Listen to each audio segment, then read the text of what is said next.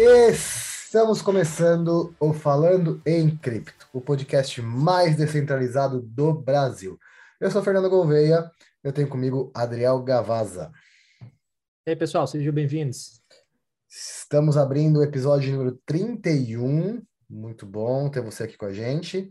Temos algumas boas perguntas na caixinha de pergunta que nós abrimos no Instagram mais cedo. E temos alguns assuntos a comentar.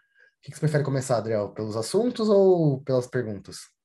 Primeiramente, começar, para quem não viu aí, talvez ainda, o Fernando foi campeão aí esse final de semana de jiu-jitsu, ganhou duas medalhas de ouro. Lá, yeah. deixa, deixa os parabéns aí para o Fernando nos comentários aí do vídeo, do, do manda lá na, no, no Instagram dele. Tô cheio de Moleque, dor. Tô cheio tá de todo dor. quebrado, mas foi lá e ganhou. Tô sentindo oito, dor. Oito lutas, oito lutas, né, cara? Oito lutas. Parabéns, cara, parabéns. Muito obrigado, muito obrigado. Foi, foi difícil. Não vou ser hipócrita, falar que foi fácil, foi difícil pra caralho. Tô sentindo dor em lugares que eu nunca achei que eu fosse sentir na vida. Acho que eu nem conhecia alguns lugares que tá doendo. Mas é isso, porrada nos gringos. Porrada nos gringos. Isso aí que. Eu tô feliz, cara. Obrigado pelos parabéns e, e vale... obrigado a todo mundo aqui que mandar parabéns. É, vale ressaltar ainda, né, cara? Nem tem muito tempo que você começou a praticar jiu-jitsu, né? E já foi participar agora de um campeonato. É, comecei em tem o quê? Quanto tempo? Passado. Comecei em outubro. Tem... É, tem, não, não tem nem seis meses ainda. É, nem seis meses. Já foi lá e deu um pau nos gringos. é, BJJ, pô, Brasília Jiu-Jitsu, eu era o único brasileiro do campeonato inteiro. Tinha gente ó, da Lituânia, tinha gente da Mongólia, tinha inglês, escocês, País de Gales, uh, Grécia. Tinha um. Foi um mini europeu, a gente pode dizer assim, né? Porque aqui na Inglaterra tem muito tem muito estrangeiro, né? O pessoal vem, imigrou para cá quando era aberto da União Europeia, então tinha muita gente.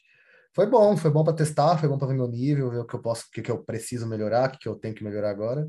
Agora manter as competições aí uma vez por mês. Vamos ver. Oh, parabéns, cara. Mas vamos lá, você falou, cara, tem as perguntas aí, tem as notícias. Vamos começar pelas perguntas, né? Que o pessoal mandou pra gente. Vamos lá. Ma mais uma vez, agradecer todo mundo que mandou pergunta. Vocês, como a gente já cansou de falar aqui, os episódios são feitos para vocês. Então, quando a gente abre caixinha e vocês mandam pergunta, vocês estão colaborando com o andar do, dos episódios, beleza? Continue assim, muito obrigado. Uh, vamos lá. Uh, o Roger Santos, deixa eu ver o nome dele. Roger Santos, ele mandou assim: falta de profissionais BR especializados em blockchain e como mudar isso? Acho que essa pergunta seria bom o Gabriel responder, né? O Gabriel, que é especialista em, em blockchain. Uh, pessoal, o Gabriel não veio essa semana cobrar, ó, não sei se você viu, cobraram no DM do Gabriel participar, participar mais. Cobraram no DM, rapaziada. Então, Gabriel, você que tá assistindo a gente agora, organiza seus horários aí, parça. Preciso de você. Precisamos de você. Uh, vou fazer assim, Roger. Vou guardar sua pergunta e semana que vem, quando o Gabriel uh, participar, eu vou pedir para responder. Acho que fica mais fidedigno, né? Fidedigno, né, Adriel? É, ele pode dar uma resposta melhor do que a gente, né? É, mais completa. Até entrar em termos um pouco mais técnicos, de repente. Sim. Tá, então vamos, vou guardar essa. Roger, vou, vou tirar print da sua pergunta, vou deixar guardado. Semana que vem o Gabriel que vai participar, ele vai participar, já informou comigo. E aí a gente, a gente ele responde. O Rick Boretti, o Rick, inclusive, não sei se você viu também, ele mandou DM falando assim, vou, vou até abrir aqui, que ele mandou. O moleque é, é, engraçado. Ele falou aqui, ó, uh, só para deixar meu feedback. Acho que não tem necessidade de dois podcasts por semana. Afinal, as notícias em torno do mercado cripto uh, são sempre as mesmas. Uh, aqui. Ah, só que eu acho maneiro ter, ter que esperar para sair um episódio novo. É tipo música de três minutos, de minutos. A graça é essa. Tipo, ele, ele quer ficar esperando. Ele é.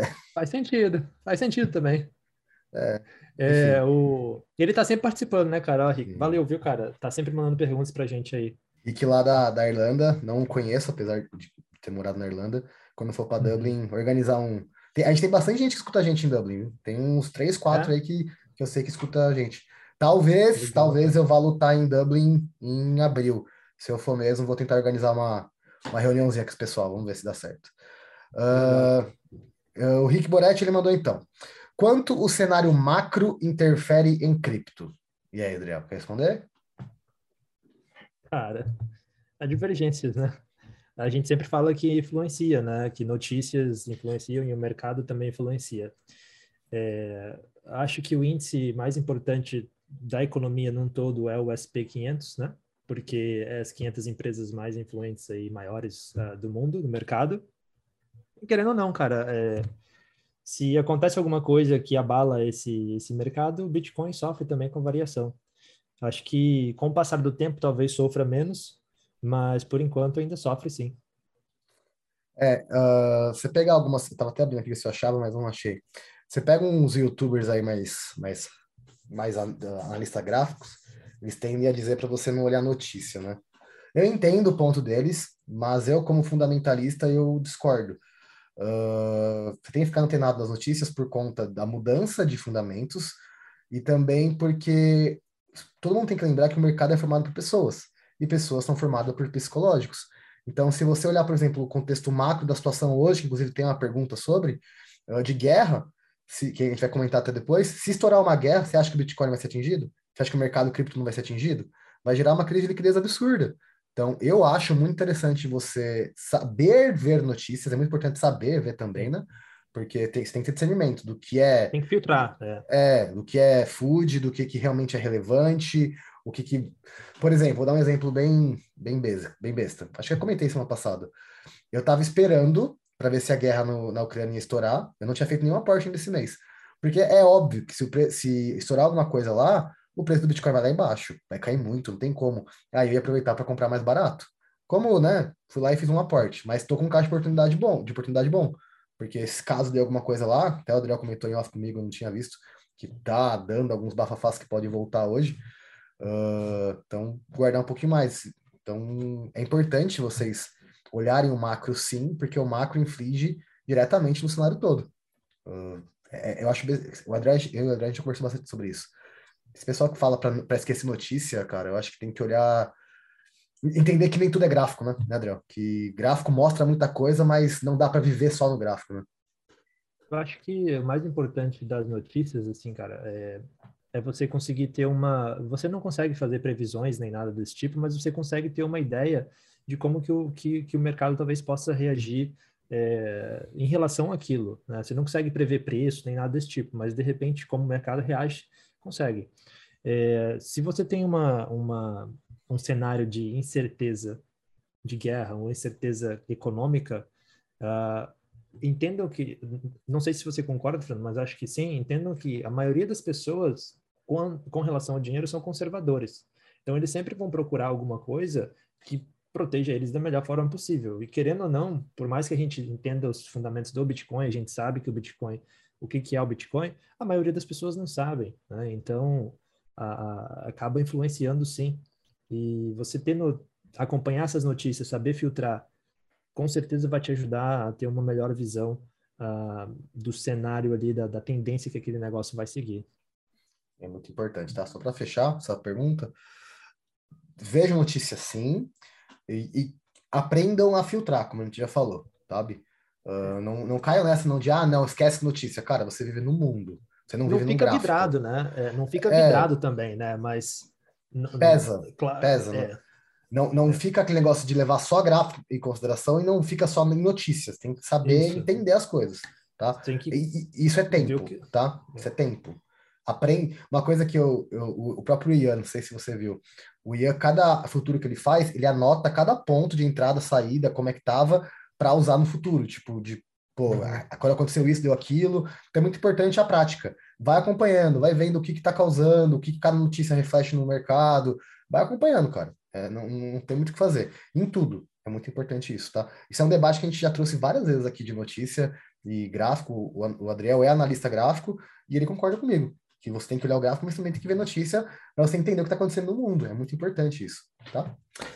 Uh, Call Me Big, o Vitão, do Clube do Livro, assinante do Clube do Livro, uh, ele mandou, falta de confianças, de confiança em moedas fiat. Isso, é um, isso aí tem uma hora para ficar falando se quiser, né? É, é normal. É uh, cara, é a base da gente estar tá aqui, né? A gente pode dizer aqui, pode dizer assim. É a, é a base do, do, da criação do Bitcoin, né?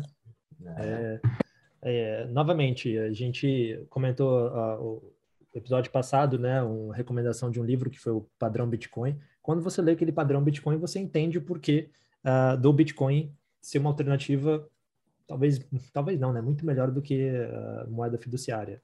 Eu tô com dois e livros. Aí, aí o Fernando também. tem dois livros ali, ó, que é o que o governo fez com o nosso dinheiro e a desestatização do, do dinheiro do Hayek. Dois livros, inclusive, que debateremos no Clube do Livro do Falando em Cripto desse ano. Nossa, eu bati na testa bem onde eu tomei uma porrada ontem. Puta que pariu. uh, dois livros que nós debateremos e que vai tratar disso. Realmente, como que o governo uh, utiliza da, do poder econômico para controlar as pessoas e como que nós não podemos... E por que que nós não podemos confiar nisso? Uh, na, na, parte inflacionária das moedas, né? Esses para quem não for assinante do Clube do Livro, Cara, vale muito a pena, muito, muito, muito, muito, muito a pena esses dois livros. E são livros curtinhos, ó. Dá para ler em uma semana, dá para ler os dois, de verdade. No, no almoço do trabalho, no busão, no trem, dá para de boa, cara, bem legal isso aqui. Eu quero até aproveitar o, o a situação atual para comentar o que está acontecendo no Canadá, porque eu acho que cabe nessa, nessa pergunta. Uh, eu moro, eu no Brasil agora passando a temporada, mas eu moro no Canadá, né, pessoal? E inclusive estou voltando para lá daqui a pouco preocupado. É, tá tendo todas as manifestações lá no Canadá, né? Porque por dois anos o governo empurrou tudo que podia empurrar, entuchar nas pessoas e o pessoal chegou e falou, cara, chega, né? É, já já aturamos o bastante. E aí começaram a protestar, né, pacificamente. Uh, o governo então é, foi emitiu uma como que vou como que é em português um, uma ordem executiva para um momento de emergência, né, que nunca foi usado na história do Canadá, porque isso é para ser usado em momentos de guerra, guerra civil, ah, quando nenhum órgão governamental ou de segurança do país consegue lidar com a situação mais, que não era o caso. Enfim, com isso dá poder para o primeiro-ministro ah, na canetada uh, congelar contas bancárias, o que ele já fez, congelou conta de milhares de pessoas no, no, no Canadá, uh, recolher uh, ou requisitar bens e serviços das pessoas, e basicamente você não pode dizer não, tá? Então, são alguns exemplos. Mas o que eu quero focar é no congelamento de contas. Tá? O governo já congelou a conta de milhares de pessoas, já começou a ocasionar uma corrida aos bancos para que as pessoas tirem o dinheiro da, dos bancos. E, com certeza, se isso aumentar, o número de pessoas aumentar, o governo vai lá na canetada e vai proibir as pessoas de tirarem dinheiro dos bancos. Como já aconteceu na Argentina, como já aconteceu na Venezuela, como já aconteceu no Brasil antigamente. 1900 Enfim. e na década de 90, com o excelentíssimo cara que tem o meu nome, Fernando Collor, para quem não sabe. Então, agora tudo na base da canetada. Então, uma coisa que, que eu gostaria de deixar claro em relação à moeda fiat é o dinheiro que você tem no banco, ele não é seu, tá bom? Ele não é seu. Você colocou o dinheiro lá, mas ele não é seu. A única forma de dinheiro que é seu 100% se chama Bitcoin. Para quem, para deixar o pessoal bem assim, né? Segunda aula da mentoria, a pessoa que vos fala fala exatamente a fala do Adriel. Quando eu explico como funciona o sistema bancário, como funciona, por que, que uh, se tornou, se teve a necessidade de criação das criptomoedas. Na aula de história, que é a segunda aula da mentoria, eu falo sobre isso. Magas abertas para a turma do mês que vem. Não perde se quiser. Uh, acho que nisso a gente precisa falar muita coisa, cara. De confiança de moeda fiduciária. É, é, é justamente isso que, por isso que a gente está aqui. E acho que Exato. nós temos 31 episódios falando mal do governo e das moedas fiduciárias e do que, por que, que não dá para confiar nelas.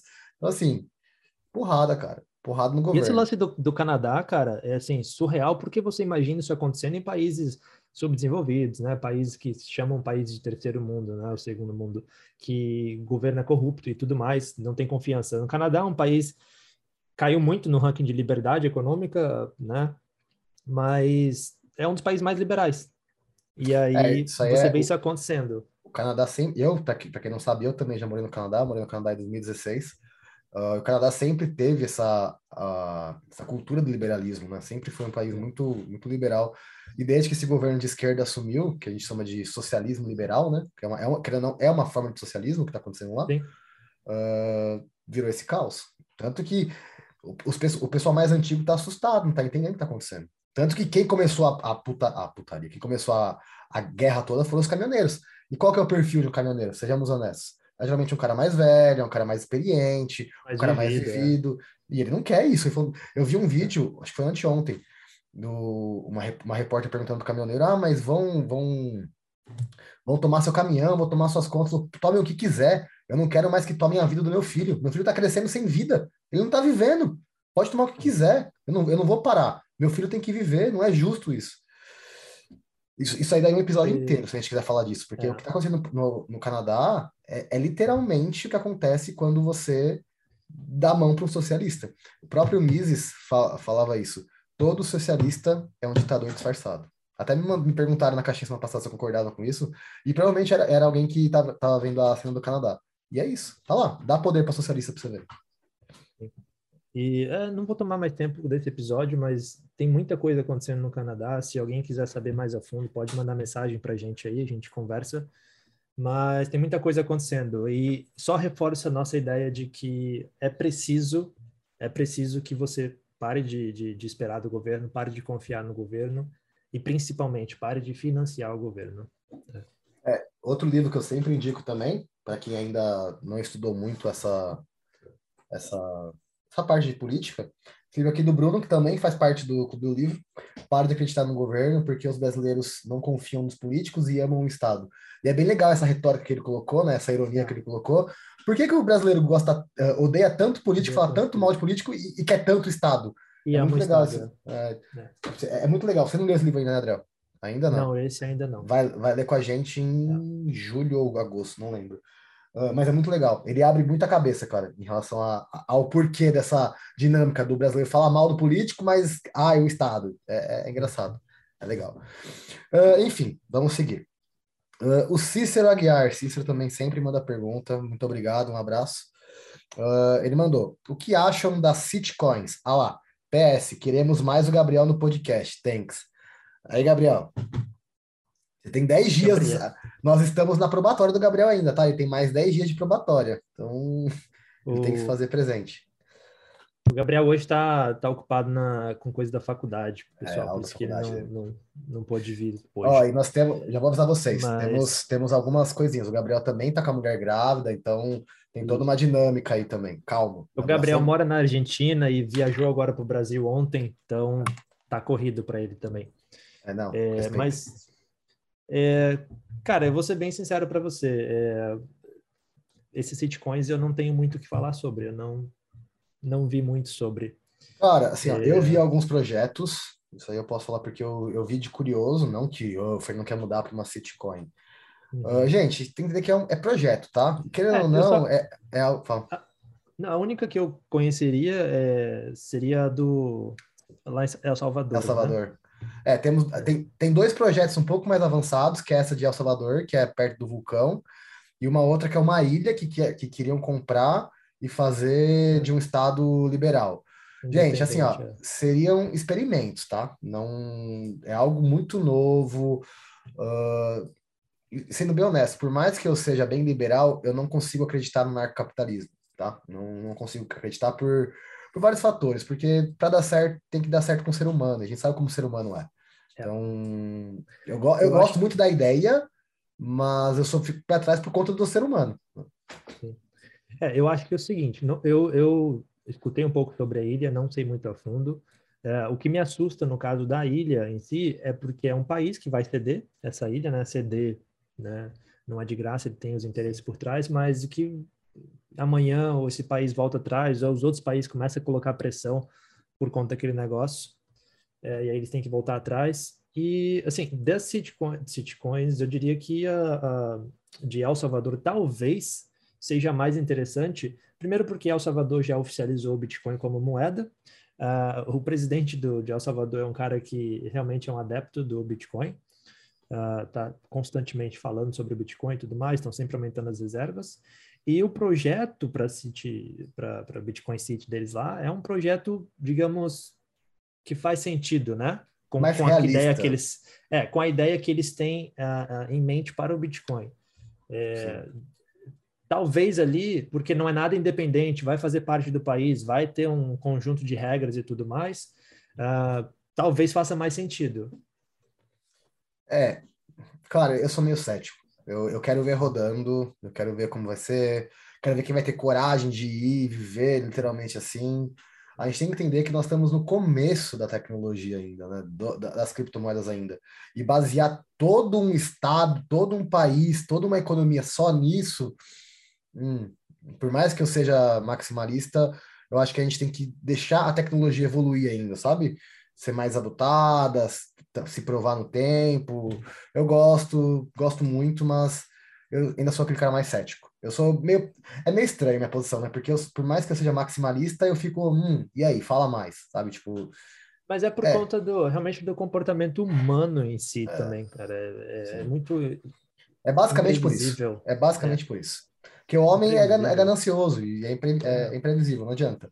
Então, assim, eu sou. Eu fico mais pé no chão, sabe?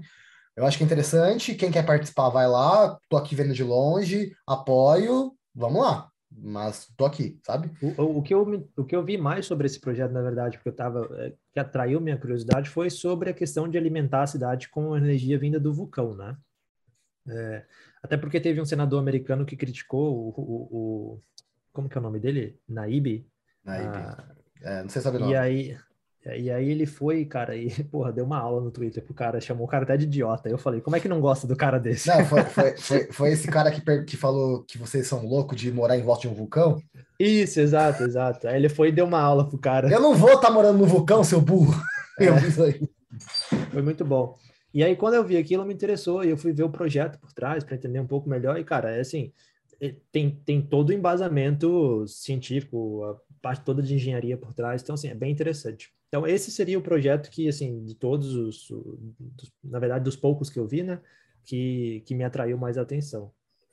Ah, vamos, vamos deixar o Salvador ser pioneiro, vamos lá.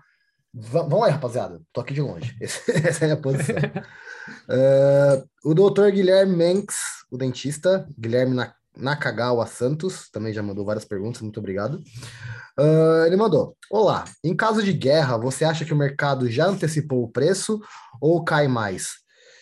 Guilherme, vou dar minha posição, dito que o Adriel vai concordar comigo. Em caso de guerra, vai mudar tudo. Já, uh, dar um exemplo. Quando estourou o coronavírus, foi um dos maiores crashes do Bitcoin, caiu 47% em um dia. Isso é crise de liquidez, por conta de uma pandemia. Agora imagina o que, que uma guerra vai causar na crise de liquidez? Crise de liquidez nada mais é do que o mercado não ter dinheiro para se movimentar. E em caso de guerra, é mais. Isso é potencializado do que pandemias, porque guerra a gente fica na incerteza. Apesar de as criptomoedas serem uma, uma forma do, do, do pessoal que está em guerra conseguir, né, que nem aconteceu no Afeganistão, de conseguir sair e tudo mais, mas o mercado inteiro vai sofrer. Então, eu acredito que se caso realmente tivermos uma guerra declarada, como está acontecendo lá na Ucrânia com, e a Rússia, eu acho que teremos uma grande, grande crise de liquidez. Acho que o preço aí não vai respeitar nenhum suporte. É, é rua. É rua. É, eu acho. O problema dessa guerra em específico é que envolve a Rússia, que a gente sabe que é uma potência nuclear, né? É a única ali, talvez, uma das únicas três, talvez China, Rússia e, e Estados Unidos, que conseguem colocar medo um no outro. Uh, a questão da, da, da, da, guerra em si, ela vai causar, ela vai causar efeitos no mercado. Dizer se o mercado já se posicionou ou não uh, é difícil, mas eu acredito que não ainda, porque está na incerteza, está naquela, né, vai não vai. E se for realmente, eu acho que é, porque o pessoal está assim na expectativa talvez de que não vá, né, de que não aconteça. E aí, se acontecer realmente, é onde talvez comece realmente o mercado a responder de forma verdadeira. Uh, mas uma coisa interessante, o Fernando mencionou a questão do Afeganistão. Na Ucrânia, agora, recentemente, acho que semana passada, duas semanas atrás, o governo, né, o, enfim, legislaram sobre a, o Bitcoin se tornar, se não me engano, um, dos, um ativo, né? Eles reconheceram o Bitcoin como um ativo. Uhum. E um, um, dado interessante é, na Ucrânia, uh, tem um grande, na grande parte, não lembro do número agora, peço desculpas, inclusive, uh, mas eu não lembro do número, mas grande parte da população faz uso de Bitcoin grande parte da população faz uso do Bitcoin. Uh, acredito que por não ter uma confiança na moeda, né, a moeda deles é uma moeda desvalorizada, e também nessa iminência né, de, de guerra, porque está nesse, tá nessa, nessa putaria com a Rússia já tem anos, né, já tem anos. Então, acho que quem enxergou o valor do Bitcoin se antecipou, Então é uma coisa muito interessante. Os ucranianos já estão se preparando com em relação a isso. E a questão do Afeganistão, o Fernando falou, é muito, muito oportuna, porque a gente sabe, né, Fernando, que quem, te, quem tinha Bitcoin conseguiu levar o patrimônio junto, né? Conseguiu sair do país e levar o patrimônio junto. Agora, quem não tinha, primeiro dia que o Talibã assumiu o poder, a primeira coisa que eles fizeram foi tomar controle dos bancos. E aí, meu querido, já era. Acho que é, aí a gente consegue trazer na prática o exemplo do seu dinheiro não é seu no banco, né? A gente consegue provar, né, a teoria. Enfim, tá? Espero que tenha respondido. Tá bom, Guilherme? Obrigado aí pela, pela pergunta. Sabe quem voltou?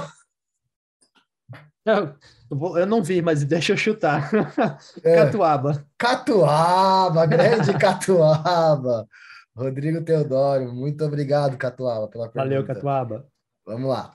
Uh, para hold, preferem corretoras centralizadas, BNB, Crypto.com, ou descentralizada, Uni, Cake? Vou falar por mim, o Adriel responde depois. Uh, eu só uso as centralizadas, tá? Uh, eu uso a Binance e uso a, é, uso também a Crypto.com para ter CRO em stake e uso a Coinbase. Uh, tenho Uni e Cake, a moeda, mas não faço uso das corretoras. Uh, por, por desencargo, não, não desencargo não, mas por, por isso, porque né? é o que eu tenho que tirar da corretora eu já tirei, que é o Bitcoin, tá na minha carteira, tá na minha hard wallet, então não, não tem essa, essa aí não. E você, Adriano? Eu também, eu, eu uso a Binance, a maior parte está na Binance, tem a Coinbase também. Uh, a CRO eu não fiz ainda o cartão, não sei se eu vou fazer. Eu tenho o pé atrás com a CRO, pra falar a verdade. Não com a moeda em si, mas com a corretora. Por quê? Ah, cara, eu... Depois daquele hack que eles tiveram, eu fiquei com uma pulga atrás da orelha com eles. É, eu não achei muita transparência em relação ao, com o que houve, até porque eles divulgaram é, depois, né? Não foi quando aconteceu, mas enfim, não vem um caso é, agora. Mas eu uso a Coinbase, a Binance, eu gosto muito da Binance, principalmente pela questão da segurança que a Binance passa, tá? Uh, eu gosto muito da PancakeSwap, acho uma ideia fantástica. É, é ótimo se você quer fazer farming, se você quer de repente colocar em stake, excelente, tem excelentes opções. Uh, você consegue juros né, maiores do que na Binance, por exemplo, mas eu não deixo meu capital na PancakeSwap. Uh, eu não tenho nem Uni, na verdade, agora mais, né? ou, ou, ou Cake. É, eu me desfiz das minhas posições, não porque eu não acredite na moeda, mas porque eu preferi focar em outras moedas. Mas a PancakeSwap acho confiável, talvez de todas as descentralizadas, diria que talvez a que eu conheço mais confiável. E, mas é por questão de opção mesmo. Eu prefiro fazer minhas operações na Binance, é, tudo que eu preciso está lá, então, questão pessoal. Então, isso aí vai de você, rapaziada. O que a gente vai, que eu e o André vai concordar também é, tipo, Bitcoin juntou de pouquinho em pouquinho, tira da, da corretora, seja lá qual for, tira e passa para carteira. É isso, é basicamente isso. Aí as altcoins que você tiver em hold, cara, não, não tem por que ficar se preocupando tanto. Até porque eu entendo, né, se você realmente já, já tem uma estratégia que grande parte da sua carteira, a majoritária, vai ser em Bitcoin. Então, seu capital vai estar protegido. Então, não tem problema é, não, tá? Talvez agora, me vem na cabeça agora, talvez ele esteja perguntando isso, Fernando, porque tem moedas que você consegue adquirir antes na Pancake ou em algumas outras, né? Se for por esse caso, é, de repente vale a pena, sim, né, para você adquirir as moedas que você acredita que, né, nos fundamentos e tudo mais. Uh, mas nem assim também eu faço às vezes, eu prefiro jogar para MetaMask e fazer um swap, lá dentro da MetaMask, né? Porque para mim é mais prático, mesmo que talvez eu pague um pouquinho mais de taxa. Uh, e vale deixar o recado aqui, inclusive, é, tomem cuidado com as descentralizadas, né? As DEX que vocês vão usar, porque toda semana a gente vê uh, corretoras descentralizadas sofrendo com, enfim, golpes, ataques, tudo mais. Então, tenham cuidado quando você for escolher a sua, a sua corretora descentralizada, tá? É muito bom. Gente, joga fácil. Faz o simples. Não tenta ficar inventando, não. De verdade. É, o básico funciona. É, sempre funcionou. Tá? Uh, Catuaba, obrigado. Uh, vamos lá. Eu não tenho o nome dele no perfil dele. O Insta de Santos. Ele mandou. Como é calculado o retorno de um staking? E aí, Gabriel, Adriel, quer responder? Cara, é, varia de projeto para projeto, tá? É, normalmente eles têm. Vou falar um, um, roadmap aqui, mas não é bem o termo, mas só para vocês entenderem, né? Eles têm ali o desenvolvimento do projeto, o lançamento do staking, como eles esperam que uh, performe, né, a compra das moedas, o staking e tudo mais, e eles calculam o yield, né, que é os juros, né, que vai desde quando começa o stake até depois. Então, o exemplo mais recente, por exemplo, foi o Chumb Valley. O Chumb Valley lançou, acho que deve ter uns 40 dias, talvez, o staking, talvez nem estudo ainda, e começou com quase 6 mil por cento, né, por dia. Tanto que eu comprei e aí, uma semana eu tinha metade é, já, já tinha ganhado metade do, do, do, valor, do número que eu tinha colocado inicialmente. E aí foi gradativamente diminuindo, né? E hoje acho que está na casa dos 100%. Tem, eu não olhei aí na, na última semana, mas a última vez estava na casa dos 100%. É, não, não, não por dia, tá, pessoal? Sim, é no período que você seleciona lá, 30 dias, 90 dias, enfim. Então, assim, eles tinham um roadmap para isso. Eles calcularam, baseado no, na, nas projeções deles, quantos por cento ia caindo até se estabilizar. E se estabilizou ali na casa dos 100%. Então, é mais ou menos assim. A matemática exata como que eles fazem, eu não sei te informar. Perfeito. Não ia dar uma resposta tão boa se eu tivesse pego para responder. Uh, mas aí o retorno na sua carteira é baseado no, na porcentagem que eles vão uh, falar para você na hora que você contratar o staking, tá? Então, Isso. um exemplo aí que deu é o AXS começou lá com 125%, todo mundo começou a fazer staking, staking, staking, staking. Eles conseguiram a quantidade que eles queriam de staking, aí começaram a baixar o API do ano. Tanto que agora para 30 dias está acho que 75, André, 80%.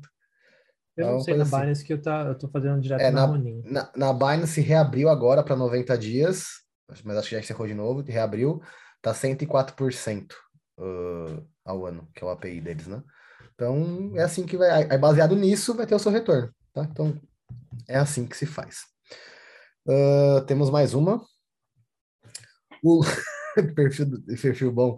Lucas da Hora 35. Lucas Mendes. Uh, ele mandou. Por que o DCA é, entre aspas, fácil e ao mesmo tempo difícil no longo prazo? DCA, para quem não sabe, é Dollar Cost, desculpa, Averaging, average, e é o que a gente faz. Uh, é o hold, é você comprar pequenas porções ao mês, fazer aportes mensalmente, periodicamente e pensando no longo prazo. Fazendo isso, uh, você, não vai, você vai evitar fazer um aporte muito grande uh, e às vezes perder um, pegar um preço muito alto e vai manipulando o preço. Eu acredito que ele disse que é difícil porque exige que você fique acompanhando o, o ativo que você comprou no caso para ver se, como se for, por exemplo, se for mercado tradicional, e acompanhando o desempenho da empresa, ver como está a direção, se mudou alguma coisa, o que, como está o desempenho total da empresa no todo com a nova gerência, se mudar, enfim.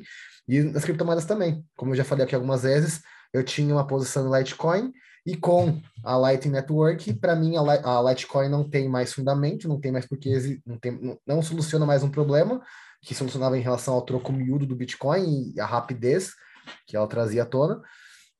Uh, então, exige, exige isso de você. É fácil porque você tem né, que aqueles aportes pequenininhos que não vão comprometer tanto o seu, o seu orçamento, mas é difícil porque te exige, uh, como vou dizer, exige que você acompanhe, exige seu tempo, exige estudo, né? Não sei. Mesma coisa, é, eu acho que. Não, eu acho que o, é uma estratégia, né? A estratégia de preço médio eu acho que a estratégia mais assertiva que tem, porque não tem como você errar, né? Você vai sempre comprando ali, você separa o quanto que você tem e vai sempre comprando, independente de valor, independente de preço ali, você vai sempre pegar um preço médio.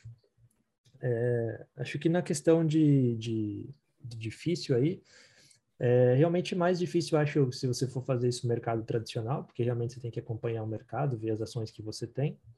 Uh, mas, cara, acho que não tem muito erro, né? Dólar, o dollar cost average é, não tem como você errar. Se você vai comprando sempre ali, independente de, de valor, tá sempre fazendo um aporte, no fim das contas você vai sempre pegar o preço médio daquele ativo. Então, não tem muito erro, não. É. Antes de a gente os assuntos que a gente iria comentar, o Gabriel Lacatos respondeu o meu story que eu, post, que eu postei que estava gravando um podcast. Ele mandou assim: Aproveita e xinga o Taleb pela última notícia da Livecoins. Faz tempo que não falam dele. Vou ler a notícia da Livecoins aqui. A gente até falou no off. aqui, ó.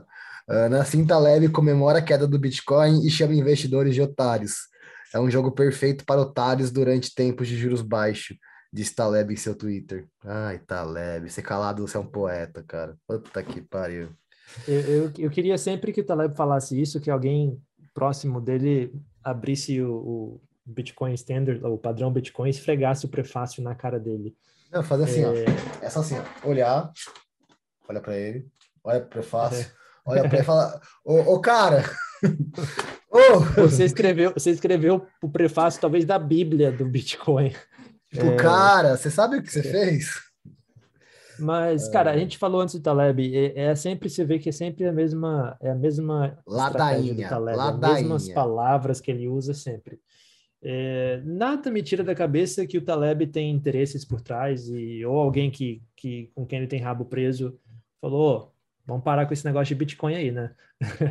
Não sei, cara, eu sei que, ah, porra, Taleb, deixa ele com os livros dele, que, é, que são muito bons, Agora, quanto à opinião de Bitcoin, eu já ignoro, nem escuto mais o que o Taleb tem a falar. Não, o Taleb Quieto é um poeta, cara. Puta merda, velho. Nossa, se é como. Pior que. É uma pô, decepção para você, né? Porque porra, os livros dele. Caraca, eu gosto tanto dos livros dele, cara. Quando, pra quem não sabe, eu perdi um filho no passado. E o livro que eu li no hospital para tipo, me ajudar a, a, não vou falar superar, porque isso é insuperável, mas para ficar melhor foi o antifrágil dele. Então, tipo, é um livro que marcou minha vida. No momento, acho que o momento mais difícil da minha vida até hoje, eu tava lendo o livro dele. Puta que pariu, velho. Tipo, ô, oh, mano, cala a boca, vai, velho. Não, não, atrapalha. Deixa a minha imagem bonitinha sua aqui na minha cabeça, cala a boca, velho. Se vai falar merda, fica quieto, meu. Mas aí que, ah. ó, a questão que vem também na minha cabeça é o seguinte. Cara, eu posso não gostar de uma coisa, mas eu não fico lá metendo pau naquela coisa. Porque o que, que isso parece para mim? É tipo aquele cara que fala que não, não, não gosta em, né, mais da, da, da ex-mulher, da ex-esposa, mas tá sempre lá ah, correndo atrás dela, né? Ou falando ah, sobre ela. É tipo o cara que é, é meu vice, e aí quando eu perco o campeonato vem querer me zoar? É tipo ah, isso? Ah, não sei de que você tá falando. não faz sentido nessa metáfora. Não faz sentido. Não faz. desculpa, Mas dá, dá para já passar, desculpa. Não faz sentido. Mas claro que bem. faz, claro que faz. Se você é meu vice, se eu perco um campeonato que me leva depois que você, desse campeonato que eu ganhei de você, você não pode me uhum. zoar, você tem que ficar quieto, porque eu ganhei de você para estar tá lá. Pra quem não, não é entende, é futebol, né, pra, pra, quem é não futebol, entende, né? pra quem não tá entendendo, o Adriano é flamenguista, eu sou palmeirense. E eu ganhei a Libertadores em cima dele, e por isso eu fui jogar o Mundial. E semana passada, quando eu perdi o Mundial, o Adriel foi o primeiro a me zoar. Tipo, acabou o jogo, a primeira mensagem que eu recebi foi do Adriel. Ué. Eu nem mandei, nem mandei mensagem, cara. Não, é, o contexto, é o contexto do bagulho. eu, eu só mandei, eu zoei no, eu zoei no Instagram. Foi. Eu sabia, o Fernando, toda vez que eu posto, o Fernando vai lá e olha. Eu não preciso nem mandar mensagem para ele. Filha da puta. Filha da puta. ah, caralho. Mas enfim. Mas então, assim, cabe sim. É. Vai, é, não sei porque o Taleb, cara, ele fala que não gosta do negócio, mas tá sempre lá falando do negócio, falando do negócio. Porra, vai viver tua vida, vai, enfim, sei lá, vai fazer um negócio não, que você gosta. Isso é verdade. Olhando por esse princípio, tipo, tá bom, por que, que você continua falando então? É, é exato. Parece uma necessidade de reafirmar, tipo, ah, eu tô certo e vocês estão errados. Não, tipo, tá bom, cara, entendi. Deixa eu, deixa eu tá errado, é? Porra, tá bom, deixa tipo, eu tá errado. Então, aposta contra o Bitcoin. Não, então tá é. bom. Aposta contra o Bitcoin. Vai é, lá. faz um short. Vai lá e shorta o Bitcoin. Fica shortado, ué. Ué, eu não ah, entendo. Sério, isso não, é, não entra na minha cabeça. Não, por exemplo, o cara de 2008 lá da crise imobiliária, ele tinha certeza que ele estava certo e ele Sim, botou e... ele botou dele na reta. Isso. E é justamente o que o Taleb fala no antifrágil, tipo, ah, quando você lê, você vai ver. Ele fala da história do Tony Gordo, que o Tony Gordo, que você não pode confiar também em pessoas que que não sofrem as consequências dos seus atos, das suas opiniões. Então tá, então bota o seu na reta aí contra o Bitcoin. É. Ué, por quê? Ficar bostanejando no Instagram é fácil, né? no, no Twitter é fácil. Vamos lá, vamos, vamos agir que nem homem, vamos botar o seu na reta, filho. Aí não quer. Ai, cala a boca, vai, deixa meu saco. Vamos fazer assim, ó. A partir de hoje eu não falo mais de Taleb aqui nesse, nesse podcast. Não falo mais. Duvida. Não falo, não falo mais. Ele, ele, ele falando e cachorro cagando, o cachorro cagando é mais importante para mim. Ai, tomando cu. Ah, vamos ver então. Eu, eu, acho que você fala assim, você não se aguenta, não. Semana que vem eu tô xingando ele aqui. Ô Taleb, fila da puta. Vou queimar o livro dele aqui no episódio. Ai, caralho. É. Mas é isso, Taleb, cara. Eu nem dou ouvido mais não. E acho que em relação ao Bitcoin, nem, nem dê mais ouvidos ao Taleb, cara. Já, já foi. Uh, essas foram Tem mais perguntas? perguntas? Não, essas foram as perguntas. Pessoal, ó, valeu pelas perguntas, viu? Mandem mais, mandem mais. É. Quase o episódio inteiro de pergunta. Uh, quais eram os temas que você queria comentar? Era a Ucrânia? É, a questão da guerra. Da Já Ucrânia, comentamos né? também, né? Já falamos? Falamos um pouco. É, acho que vale a gente reforçar a ideia de que esteja, né, isso é a importância de você ter um caixa de oportunidade ali, não importa o tamanho dele, desde que você esteja, é, desde que você tenha, porque numa situação dessa aí de incerteza, né, onde as pessoas que é, que não confiam no ativo, nos fundamentos, enfim, não abraçam de verdade, é, passa dinheiro da mão deles para quem tem culhão para comprar e segurar. Então, pessoal, é, essa guerra aí que está para sair, né? Se sair realmente, acredito que, como a gente já falou, o preço talvez não esteja ainda refletindo de fato como que vai ser. Então, estejam preparados, né? Tenham caixa. Inclusive, eu mandei mensagem hoje pro, pro pro, pro Gilles até, porque ele tinha me perguntado sobre Gala e tal. Falei para ele, falei, cara, tá corrigindo. Tá corrigindo para porque ele quer fazer um aporte legal, né? Falei, tá corrigindo. É um, vai ter um momento bom daqui a pouco para entrar, porque o mercado começou uma correção. E, enfim, é, ter esse caixa de oportunidade para aproveitar, pessoal. Vamos falar em números, tá? O que, que eu faço para mim e para os meus clientes? sempre, sempre, sempre, sempre 20% do valor total do aporte guardo, guardamos como caixa de oportunidade. Isso vai somando, vai somando, vai somando, vai somando, até a hora que surge a oportunidade, aí nós usamos. Usamos, aí no próximo aporte continua. 20%, ah, vai aportar mil reais. Tira 200 reais, deixa como reserva de caixa de oportunidade, reserva de oportunidade, e vai e segue. Essa é a estratégia que eu faço, tá na minha cabeça, com a minha estratégia, com a minha na minha estratégia, isso cabe, e no meu tempo aí de investimento, eu entendo que 20% é um valor ótimo. Eu tenho amigos, vou até citar aqui o Rick, o, o Rick deixa 40% como um caixa de oportunidade. Eu acho muito, acho que é um dinheiro que poderia estar trabalhando para você, mas não condeno. Acho que entendo também que quando a oportunidade vier, ele vai ter uma puta de, um, de uma oportunidade. Então, é, vai de você. Né? é. Não, sem dúvida, uma estratégia inteligente e é fácil de ser seguida, né? Sim. Você não precisa de, de ter ali planos mirabolantes. Segue essa estratégia, então. Separa 20% lá dos seus aportes e aí Gente, você cria o seu caixa de oportunidade. Tudo que tem a ver com investimento tem que ter estratégia, tá? Porque se você não tem estratégia, quando acontece alguma coisa, você fica meio balançado. E aí você acaba vendendo no prejuízo. Então é muito, muito, muito importante quando você começar a investir, ou se você já, já investe e não tem uma estratégia, para, senta e monta estratégia. Primeiro, para que, que você quer esse dinheiro no futuro? aposentadoria, liberdade financeira, uh, sei lá, pagar a faculdade dos filhos, comprar casa, não sei. Primeiro, define o porquê desse dinheiro. Segundo, montar o orçamento. É extremamente importante você montar o seu orçamento, tá?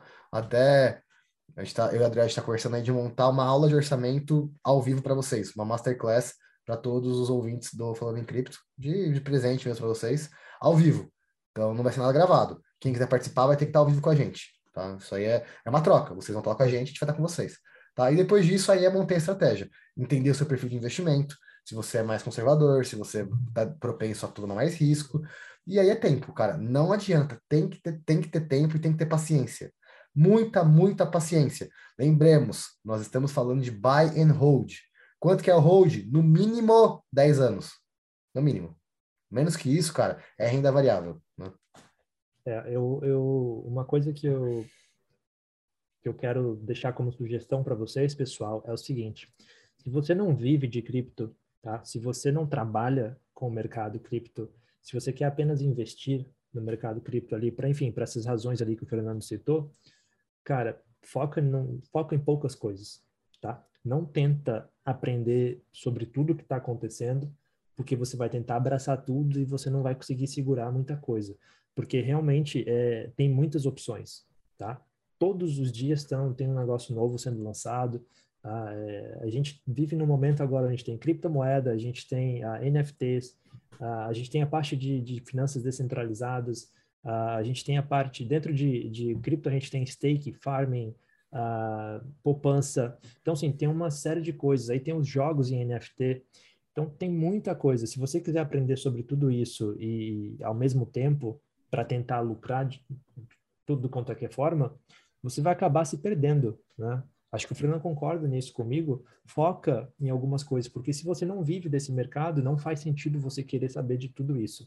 Porque eu posso falar, nem eu nem o Fernando, né, que, que, que estamos mais ligados nisso, uh, a gente não tenta aprender sobre tudo que está acontecendo nesse momento, porque o nosso negócio é ser bom em algumas coisas e aí ajudar vocês serem bons naquelas coisas também. E então é só uma sugestão, pessoal, para vocês. Uh, tomem cuidado em querer uh, ver a oportunidade a, a, no, a torto e à direita. Isso é muito importante de, de, de falarmos, né? Porque muita gente que a gente já falou várias vezes, né? O pessoal fica tentando entrar de pouquinho em pouquinho em todos os projetos. Ah, se estourar, estourou. É assim, né, gente? Pelo amor de Deus. E no final acaba, né? Não, às vezes não, não tendo muita coisa de retorno ali. A chance é. de você acertar, cara, é muito pequena. Então, assim, estuda, estuda o projeto. Se você gostar do projeto, ok, mas não tipo, ah, vou tentar, porque se estourar, mano, dinheiro não aceita desaforo. Sério.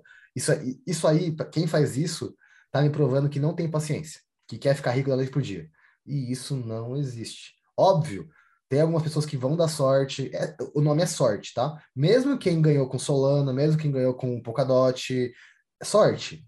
Porque não, não, é, não é normal subir tanto assim, tão rápido. É sorte. Porque, é, porque a Solana lá no começo, gente, ela tinha os fundamentos ótimos dela, só que era uma aposta ainda, né? Porque estava no começo. É, a gente tem a Gala agora que está no começo ainda, né? Tem ótimos fundamentos, né? Ah, talvez não seja tanto uma aposta quanto a Solana é, porque a ideia e o conceito é um pouquinho diferente, mas ainda assim Uh, quando nós entramos na, em Gala, a gente separou 1%, 2% ali do capital para entrar nisso. Porque mesmo que estourasse, deixasse multimilionárias pessoas, é o que o Fernando falou, dinheiro não aceita desaforo. Então eu prefiro ter um perfil um pouco mais conservador, talvez ali mais voltado para o longo prazo, ter alguns projetos que se estourarem né, dão, dão bom, mas que também se derem ruim não me prejudicam tanto, mas ter certeza que ali no longo prazo, os aportes que eu fiz, os investimentos que eu escolhi, né? Eles vão estar seguros. Então, é, é sorte realmente. É sorte. Quer, ver? Tem um negócio, Fernando, não sei se você viu, se não parece no seu Instagram, mas tem um cara, eu não lembro o nome dele agora, que aparece o, o propaganda no meu, no meu Instagram toda, toda hora. O cara falando, ó, ninguém vai ficar rico mais com Bitcoin. É, tempo do Bitcoin já era. Aí ele fala assim, você vai ficar rico comprando esses projetos aqui nos lançamentos. Aí ele tem algumas plataformas, né, que lançam as moedas. Aí ele fala, aqui, ó, tem retorno de 350%. Teve, se você colocasse aqui mil reais, você teria 350 mil reais. É desse jeito que ele começa a falar. Aí ele vai mostrando os projetos lá, né? E aí, cara, por incrível que pareça, um monte de gente. Como que eu faço participar? Como que eu faço para participar disso? Como é que é isso? Como é que é aquilo? Então, assim, é, é, primeiro que esses projetos de lançamento, essas plataformas, é preciso que você tenha muito cuidado com a plataforma que você escolhe. Segundo, é muito cuidado que você tenha projeto que você escolhe, porque uh, se for um scam, o que, que você vai fazer? Não tem o que você fazer. Você botou o seu dinheiro lá, você perdeu o seu dinheiro. E a maioria dessas plataformas, elas exigem um, um valor alto, consideravelmente alto, 10 mil, 20 mil reais para você poder participar. Então, tome muito cuidado com isso. Tá? Ó, eu, vou, é... eu nunca contei essa história aqui, eu vou contar. Eu tenho um amigo bem próximo, tipo, bem próximo mesmo, amigo de infância, que ele começou a se envolver com cripto, se envolver parece que até que é relacionamento. Né? É droga, parece que é droga. É, tipo, é crack. Ele começou a investir em cripto sem falar comigo. Não que eu seja dono da verdade, né? Mas a maioria dos meus amigos conversa comigo quando eu entrar nesse mundo, principalmente por eu já estar exposto, falar bastante sobre isso na internet. Uh, só que como ele começou a se expor? Uh, ele conheceu uma pessoa na internet, relacionamento, né? Começou a falar, falar com essa pessoa. E, cara, criou, criou confiança, criou uma amizade, criou. Nunca se viu pessoalmente, mas criou toda uma relação. E essa pessoa falou: oh, essa plataforma aqui é muito legal, cara, começa a investir nela, é muito legal tal. ele começou a fazer trade nessa plataforma. É uma plataforma chinesa. Começou a fazer trade, trade, trade. Ele, come, ele colocou 10 mil reais na época. Ele conseguiu, e o trade tá dando muito certo, muito certo, muito certo, muito certo. Chegou que deu, tipo, 500 mil dólares lá. Pá. Aí ele foi tentar sacar. Foi meu dinheiro. Ele foi tentar sacar. Aí, como ele não era chinês, pediram para ele fazer um depósito de 15 mil dólares como garantia para a questão da, de receita e tudo mais. Ele, não, tudo bem. Ele, ele depositou os 15 mil. Nessa ele depositou os 15 mil, o amigo parou de responder. O amigo que tinha indicado. Aí ele falou, tá, e agora? Depositei, meu, como que eu faço para sacar meu dinheiro? Ah, tá, cinco dias úteis. Aí quando deu dois, cinco dias úteis, ele entrou em contato, falaram com ele, falou, ó, como você está no Brasil, é fora da, da legislação chinesa, e também não é União Europeia nem nada que, que a China tem contrato. Meu, inventaram uma história. Eu preciso que você deposite mais 20 mil que vai ser ressarcido em. Vai ser ressarcido em Ethereum. Ele tá falando em Ethereum. Aí falou, mas eu não tenho. Aí falou, não, é, é, é, é lei aqui, tem que ser assim. E ele acreditou. Só que o que aconteceu? Nesse meu tempo ele veio falar comigo. Só que ele não veio falar comigo para perguntar, ele veio pedir emprestado. Ele chegou para mim assim: Fê, eu preciso que você me empreste. Uh, acho que dava três, dava 4, quando Ethereum tava 4 mil. Preciso que me, me empreste 3 Ethereums, 3 ou 4 Ethereums, eu te devolvo 6, prometo. Uh, você me empresta hoje, amanhã eu te devolvo. Eu falei, mas por quê? Tem que ser Ethereum, por que tem que ser real? Não, não, confia em mim. Eu falei, não, me conta, senão vou te prestar dinheiro. Você é meu amigo de infância, mas por que, que você quer? Aí ele começou a contar, começou a contar, começou a contar. Eu, eu tava com a Desi, a Desi é prova. A Desi tava do meu lado, eu tava escutando o áudio no WhatsApp. Eu, meu Deus do céu, ele caiu num golpe, ele quer agora quer dinheiro emprestado.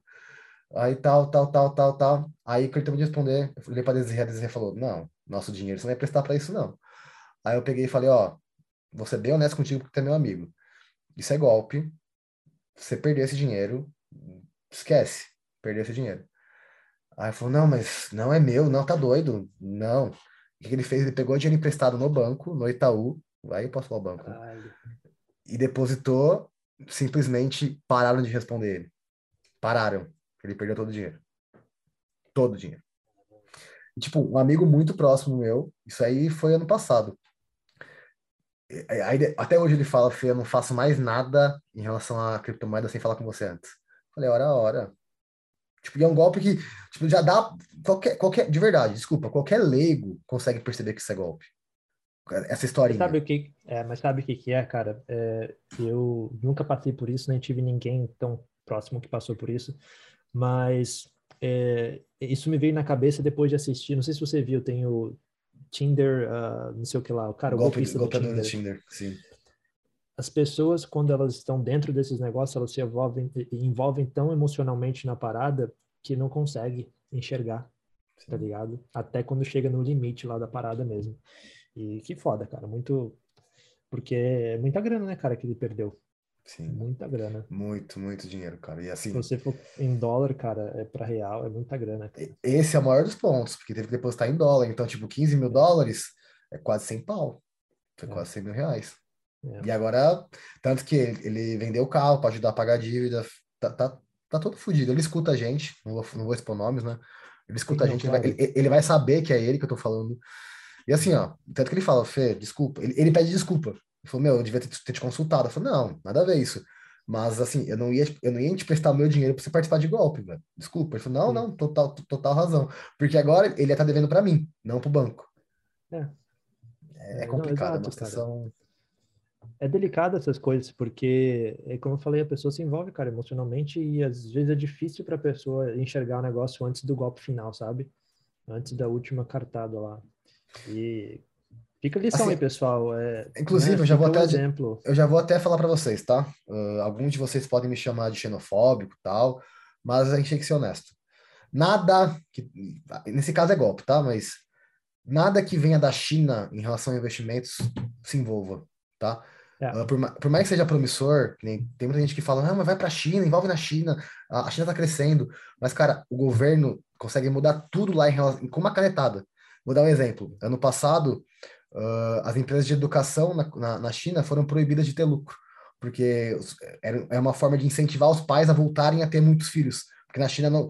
É, isso aí tra traz aquela parte do, do, do Mises, né? Que toda, interven toda intervenção gera necessidade de outra intervenção, que gera necessidade de outra intervenção. Vou explicar por quê, gente. Lá antes, com a, a superpopulação chinesa, o governo proibiu os casais de terem mais de um filho. E agora isso está causando uma redução da população chinesa. Só que o governo precisa de gente para pagar imposto e para mover a economia. Uh, e viver na China é caro, educação na China é caro também. Então, que o, go que o governo ganha um pouco. Ganha um pouco. O que, que o governo fez? Nenhuma empresa pode ter lucro mais com educação lá. Então, imagina você, você tinha as ações de uma tinha uma empresa de educação lá que já tava, vinha numa vertente de lucros muito grande, e do dia para noite ela não pode ter lucro mais. E você investe seu dinheiro lá. E aí? Você perdeu seu dinheiro. Então, eu, eu aconselho todos os meus clientes, e eu falo isso, por mais que o mercado da China esteja crescendo, seja muito bom, não sei o que, não sei o que, é muito, muito interdependente do governo. E o governo muda tudo da noite pro dia. Então, assim, não, não sou xenófobo, moro fora do meu país de origem, tenho amigos, tenho amigos chineses, inclusive, Uh, não, é, não é contra o chinês, é contra o governo da China, que é um, é um, é um governo ditatorial. Então, assim, eles podem mudar tudo da noite para o dia. Então, não se envolvam com a economia chinesa, por respeito ao seu dinheiro.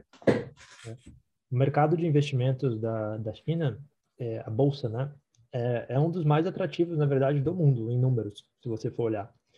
Só que, se você só olhar os números e não olhar a burocracia para você tirar o seu dinheiro de lá, para você reaver o seu dinheiro, é, você fica, né? Ah, vou botar meu dinheiro lá. O problema é a burocracia para você tirar esse dinheiro de lá depois, porque é muito difícil você retirar seu dinheiro da China. Inclusive para os chineses que viajam para fora da China, seja para morar, enfim, ah, é difícil para eles. Tem algumas poucas formas, todas essas formas controladas pelo governo. E quem não quer usar a forma controlada pelo governo tem que fazer na ilegalidade, né? E como é que você, sem saber de nada, de como funcionam as coisas, vai tentar achar uma manobra para evitar o governo, né? Qual é o país então, que mais proíbe Bitcoin? É. Que mais então, tenta, né? É. Então, é assim, pessoal, eu acho que é um mercado tentador, é, mas quando eu vi a burocracia para retirar o dinheiro da China, isso quando, lá atrás, quando eu estava olhando sobre o mercado tradicional ainda, né? É, falei, não, Falei, tá doido. Falei, não, é muito, muito arriscado. É. E nem era, muito, nem era muita grana. Imagina se for uma pessoa que tem muita grana para. Enfim. Eu vejo alguns players, inclusive eu já fiz live com um que fala muito disso, de investir na China, que é muito bom o mercado e tal. E aí, quando eu, falo, eu trouxe esse ponto para ele, ele não me respondeu mais. Falei, cara, aí, tipo, ficou sem resposta agora? Então, atentos a isso, tá, rapaziada? De verdade. Uh, nem toda oportunidade é realmente boa. Tá? Tem que analisar o todo, o plano macro, não só o plano micro das coisas.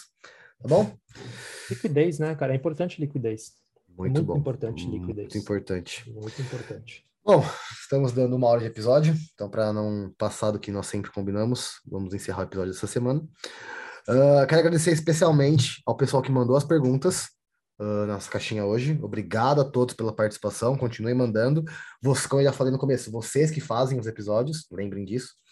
Uh, e é isso.